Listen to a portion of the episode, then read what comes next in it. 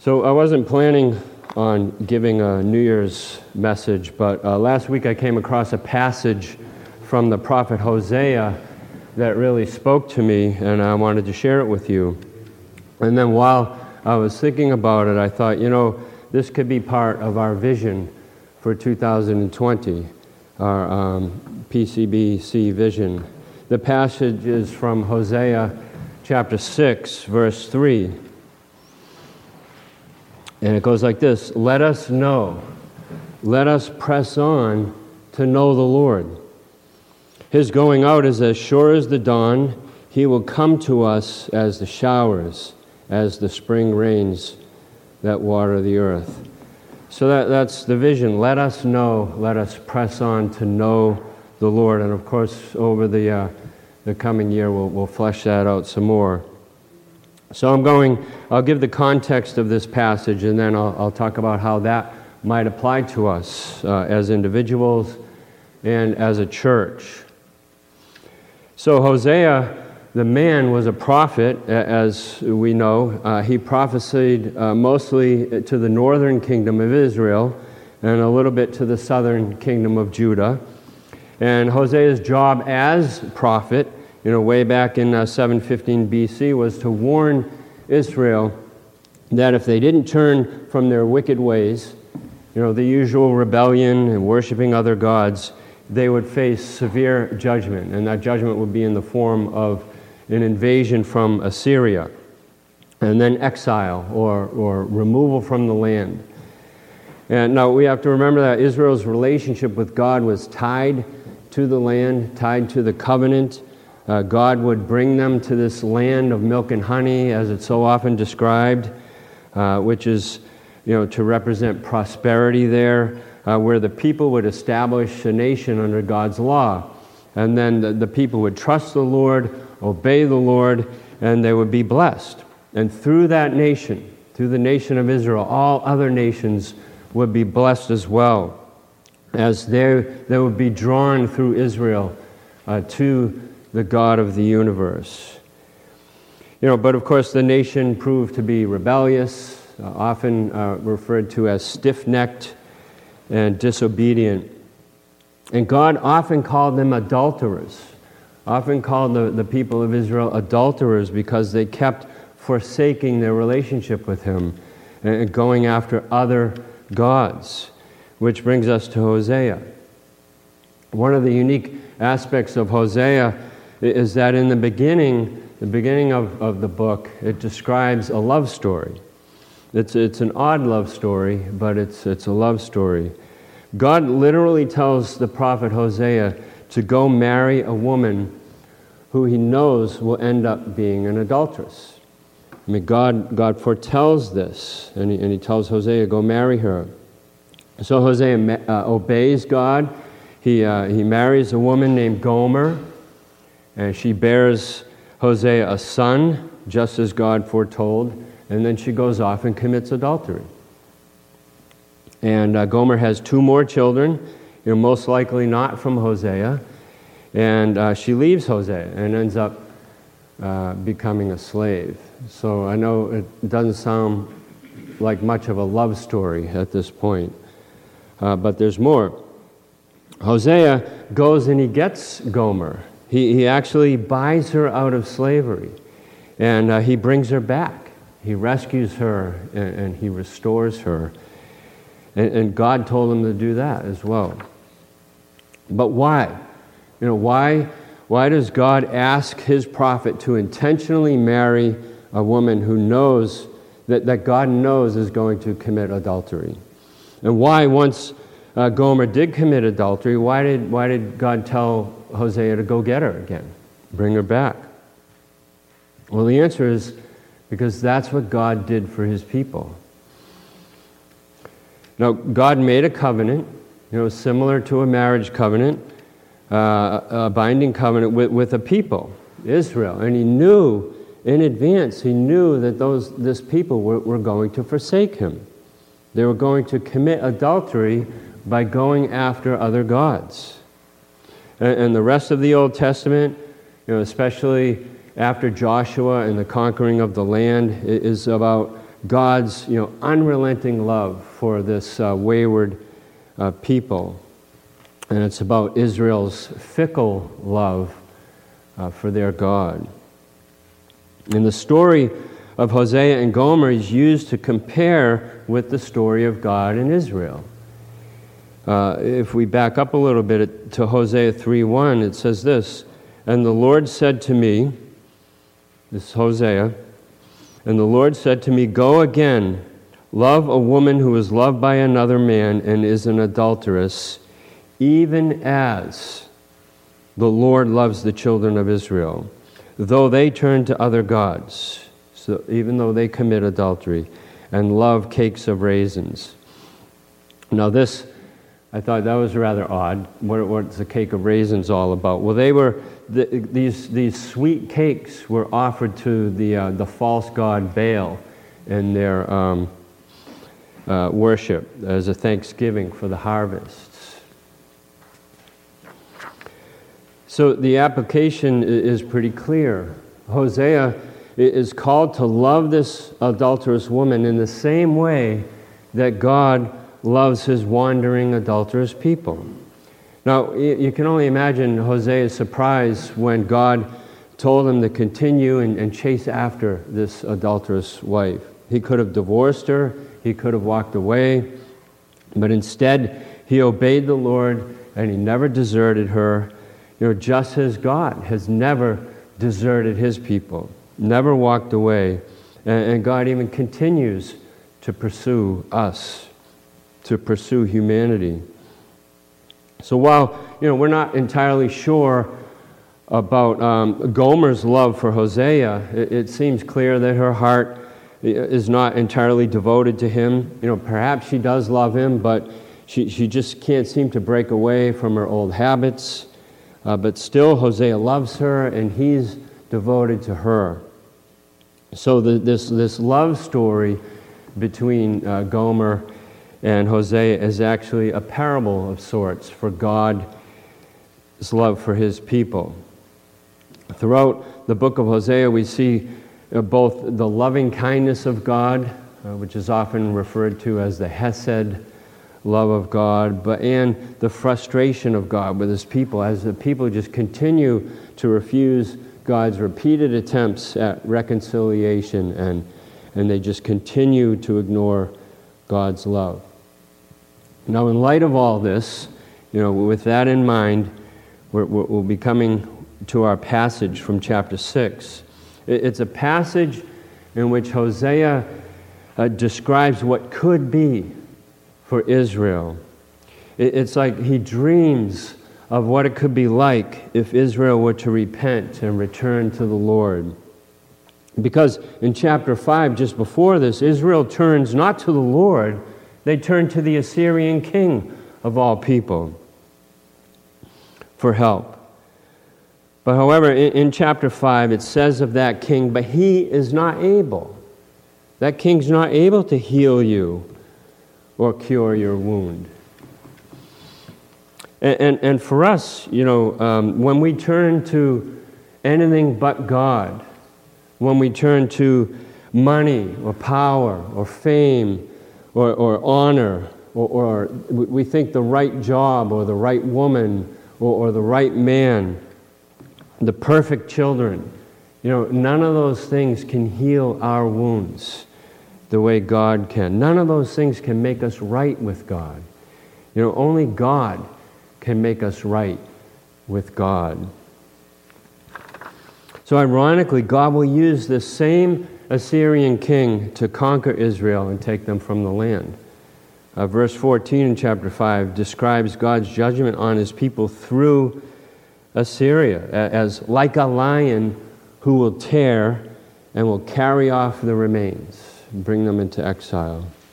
And then in, in, in verse 15 of chapter 5, God says this it's really sad. God says, I will return again to my place until they acknowledge their guilt and seek my face, and in their distress earnestly seek me. So God says He's leaving the people. Uh, he's returning back to where He came from, so to speak, in the sense that they will be conquered and they will be exiled from the land for their disobedience. Which leaves as Israel's only future hope is to seek God's face, to seek God's forgiveness and, return to Him. Which brings us again back to our passage. But I want to back up a little and begin with verse 1 in chapter 6. Verse 1 says, Come, let us return to the Lord, for he has torn us that he may heal us. He has struck us down, but he will bind our wounds. So Hosea is saying, Look, people, God loves you. God will take you back, just like I took Gomer back. You know, sure, we're torn now, uh, and God has struck us down, but only so that He might heal us. That's what Gomer is saying. And, and Hosea, I mean, that's what Hosea is saying. And he goes on to suggest in verse 2 what this healing might look like. Verse 2 says, After two days he will revive us. On the third day he will raise us up that we may live before him. Now, this, this isn't necessarily a reference to time, you know, the two days, third days, but it's a reference to how God can and will restore a people. It's actually a reference to resurrection, but not, really, not Jesus' resurrection. In other words, God can take a repentant people out of exile and restore them, raise them up. It's a complete restoration, just as one who is dead has been resurrected and then made alive. And then Hosea goes on to describe how this could happen. It's almost, it's almost as if he's offering a proposal to the people of Israel. Now, here's, here's Hosea's proposal. It's, it's, I, I call it his I have a dream speech. Hosea says in, in 6 3, Let us know, let us press on to know the Lord. His going out is as sure as the dawn. He will come to us as the showers, as the spring rains that water the earth. And there, there lies the key to any fruitful relationship with God. Whether Israel's relationship with God or the church's relationship or an individual's relationship with God, the key is knowing Him. If only Israel took the time, made the effort to know their God. And, and knowing here is an intimate knowing. It's, um, scripture uses the, info, the euphemism to know uh, in referring to sexual relations between a husband and a wife. That's the kind of intimate relationship suggested in this verse to know God. And if only Israel made that effort to know God, then things would be so much different. So, what does this look like? What does this look like in knowing God? Well, let's turn to Moses uh, for an illustration. Because if, if anyone ever really knew God, if, uh, if a human being ever experienced this uh, amazingly you know, intimate revelation of God, if there was ever a man uh, who truly had a close relationship with God, it was Moses. And, you know, Moses didn't always have this kind of relationship with God. If you think about Moses' life, you remember that his first 40 years, you know, Moses knew a lot about God. You know, he was born to Hebrew parents, uh, but he was raised in the Egyptian palace, as we know, as one of Pharaoh's sons, a prince of Egypt. So Moses likely knew about God through his heritage, because uh, his mom helped raise him, but there's no indication at all of, of a walk uh, with God that was characterized by love or obedience or, or loyalty. In fact, it appears when you read Scripture that Moses was you know, indifferent to God, maybe even had forgotten about God uh, during this, this time period. But then, you know, something awoke in him. Uh, Moses tried to play God, and he killed that Egyptian uh, while defending a fellow Hebrew, and because of that, he, he took off into the desert. He fled uh, to um, the Sinai desert and there he lived as a fugitive for the next 40 years. But during these four decades, these 40 years, Moses was humbled. And he was brought down uh, from his high estate, and he was further prepared for what was to come next, which was literally meeting God at the burning bush, which, which uh, marked the beginning of the final 40 years of his life. When Moses, uh, when God called Moses to lead the people out of slavery in Egypt. Now, during this time, Moses came to know and experience God in, in a way uh, that we would want to know and experience Him in His power and His glory. Uh, during all the events of the Exodus, think about all the events of the Exodus. Moses, unlike any other man, experienced firsthand every attribute of God that a, a, human being could possibly experience. He, he experienced God's omnipotence, you know, that He's all powerful. He experienced God's omniscience, that He's all wise and all knowing. His omnipresence, that He's everywhere at all times. And of course, His divine nature, Moses experienced. His justice, His righteousness, His holiness, and His, uh, his greatness, of course. All um, through those uh, events of the Exodus. So, you know, what more could a human being want than to experience all those things? But for Moses, that wasn't enough. Moses didn't just want to know about God, he, he wasn't satisfied with just seeing the evidence of God's uh, activity. He wanted more. So at the, at the, after the Sinai experience, Moses asked God, that famous questions. He, says, he said, If you are pleased with me, teach me your ways so that I may know you and continue to find favor with you. And then here's the uh, request Please show me your glory, he asked God. I mean, you have to admire Moses' boldness in, in asking that, his audacity, but also his, his desire to know God. And here's what, he, here's what he's asking is God, I want to know you. I want to know your character. I want to know your nature. I want to, I want to enter into the, this, this deepest uh, intimacy with you that, that's, that's possible for one human being. And we have to keep in mind that Moses wasn't just asking for his own sake either. He also wanted to know that God would be present, not just with him, but with the people too in the days ahead, that they would be truly sanctified or, set apart for God. So amazingly, God said yes to this request of Moses.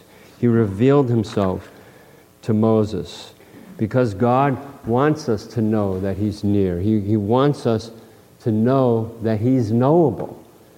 God said to Moses, I will cause all my goodness to pass in front of you, and I will proclaim my name, the Lord, in your presence.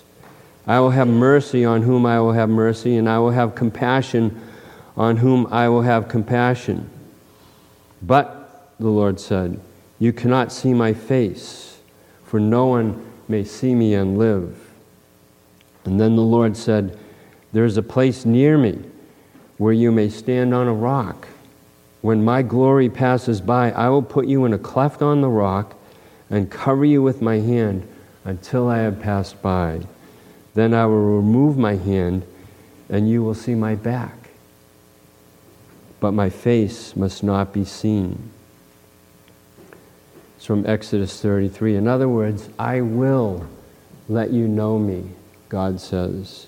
Uh, isn't that a beautiful picture of, of God letting Moses know him, but also protecting him from his glory with his hand. Back up a little in, in ver, chapter 33 of Exodus. It says this about Moses, Moses and God's relationship. Thus, the Lord used to speak to Moses face to face as a man speaks to a friend.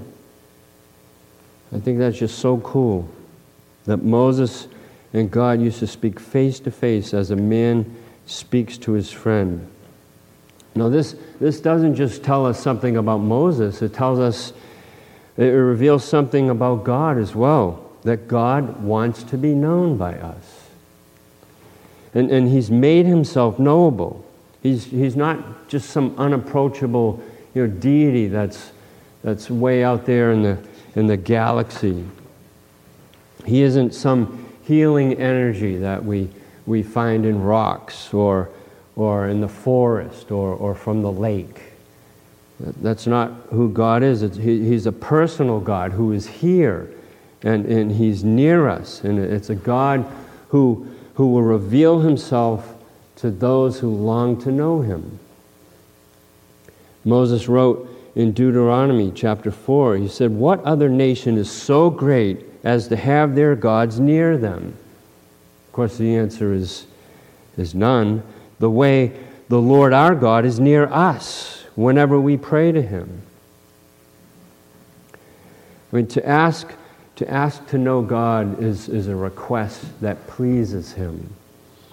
After all, that's, that's what we were made for, to know God. That's what He desires from us. That should be our chief aim in life, is to know God. Jeremiah chapter 9. This is what the Lord says Let not the wise man gloat in his wisdom, or the mighty man in his might, or the rich man in his riches. Let them boast in this alone, that they truly know me, and understand that I am the Lord who is just and righteous, whose love is unfailing, and that I delight in these things. I, the Lord, have spoken. Knowing God is the best thing in our lives. In fact, knowing God is eternal life. As Jesus said in John 7, 17, this is eternal life, he says, that they may know you, the only true God, and Jesus Christ, whom you have sent. So God has offered to let you and me know Him. I mean, really know Him. And it's, uh, it's probably, well, it is, it's the best offer we could ever get. So, as part of the uh, PCBC vision uh, for 2020, what if we were to take God up on this offer and get to know Him? And getting back to Hosea when, when the prophet made this proposal, when he dreamed of what it could be like for Israel, when he said, Let us know, let us press on to know the Lord. The sad part is that the prophet knew that it wasn't going to happen. The rest of the book of Hosea is, is basically you know, Israel's impending punishment for their rebellion, uh, God's loving discipline for their rebellion, but also God's promise of restoration someday. So, what I, what I want to say to you this morning is that Hosea's dream could be a reality for us in the future. Let us know, let us press on to know the Lord. So, just a, a few points here. So, I, I don't want us to miss something that's very important here as well. And some of us really need to hear this, and that's the encouragement that we can give to each other to seek the Lord. This verse begins so let us know. Let us press on to know the Lord. So, two times we have this emphasis on us or let us. So, it isn't just one person saying, I'm going to seek the Lord. It's a group of people who are encouraging each other by saying to each other, Let us seek the Lord. So there's a strength to be found in seeking the Lord uh, together and encouraging each other in godliness. And then, but what is our goal? You know, how are we to use this mutual encouragement? Well, the verse tells us to let us press on to know the Lord. That's the goal, to know the Lord. The goal of the life, again, of every person God has created is to know Him.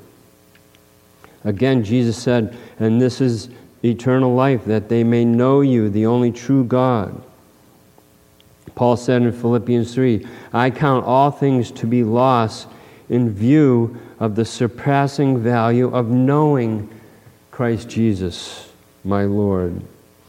And the Bible says repeatedly that this is the goal. This is what we were created for, to know God. God made us to know Him and, and to walk with Him in fellowship. And think of Adam and Eve um, in the garden. Remember how they, they walked with God in, in the cool of the day, as it says, in perfect fellowship. But of course, they turned from God. They disobeyed God. They wanted something else. They, uh, they committed adultery with their relationship with the Lord. Their sin separated them from God, and they were cast out from His presence, uh, that they were made to en- uh, enjoy and be fulfilled by their relationship with Him. And of course, this is what every one of us has done since. We have all sinned and turned away from the Lord, as, as Romans says, and our sin keeps us from knowing God, and that sin will always be a barrier uh, between us and the Lord. But God still loves us.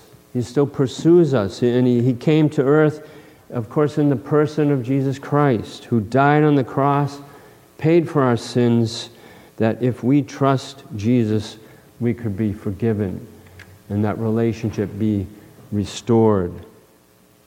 But it's not just so that we could be forgiven. It's not just so that we could go to heaven when we die. It's, but, it's so that we could come back to Him and know Him, as it says, in this life. The desire of every one of us when we get up in the morning should be this God, I want to know you more today. I want to know you more today. That's what we were made for. But how's, how's this supposed to happen? You know, the truth is, knowing God doesn't just happen, it, it takes some effort. As we see in the, the last part of the verse, it says, Let us press on to know the Lord. Press, press on is a, a Hebrew word which means, is from a Hebrew word which means to pursue, to chase. What, what this means is that if you're going to reach your goal of knowing God, it will require some effort. You're going to have to press on, pursue, chase after. I know, I know this for me, and I'm sure it's true for you. It takes effort to read the Bible, it takes effort to talk to the Lord through prayer, it takes effort to forsake sin, even. It takes effort to be deliberate and intentional about serving others with, with love and humility. It takes effort to selflessly love our spouses and our children. It takes effort to love anybody for that matter. It takes effort to want to know the gospel so that we might share the gospel with others, so that they may know Christ as well. We have to pursue these things, but you'd have to admit the effort is worth it. It's worth the effort. Over time, it, it doesn't become a chore, it becomes a joy. Knowing God makes us realize how much our God loves us, how much He provides for us, protects us, how much He suffers and grieves along with us. And, and knowing God can't help but to improve marriages, give strength to overcome addictions, and motivate us to serve the community. Knowing God reveals to us how valued we are, that we matter, that our lives are important, that all lives are important. And knowing God makes us want to share our testimonies of, the great salvation that, that God has provided uh, for us through Jesus Christ, His Son, so that others might be saved through Him as well. And knowing God reminds us that no matter how often and how much we mess up, we can always come back to Him seeking forgiveness, and He will receive us. He's always faithful to forgive when we seek forgiveness.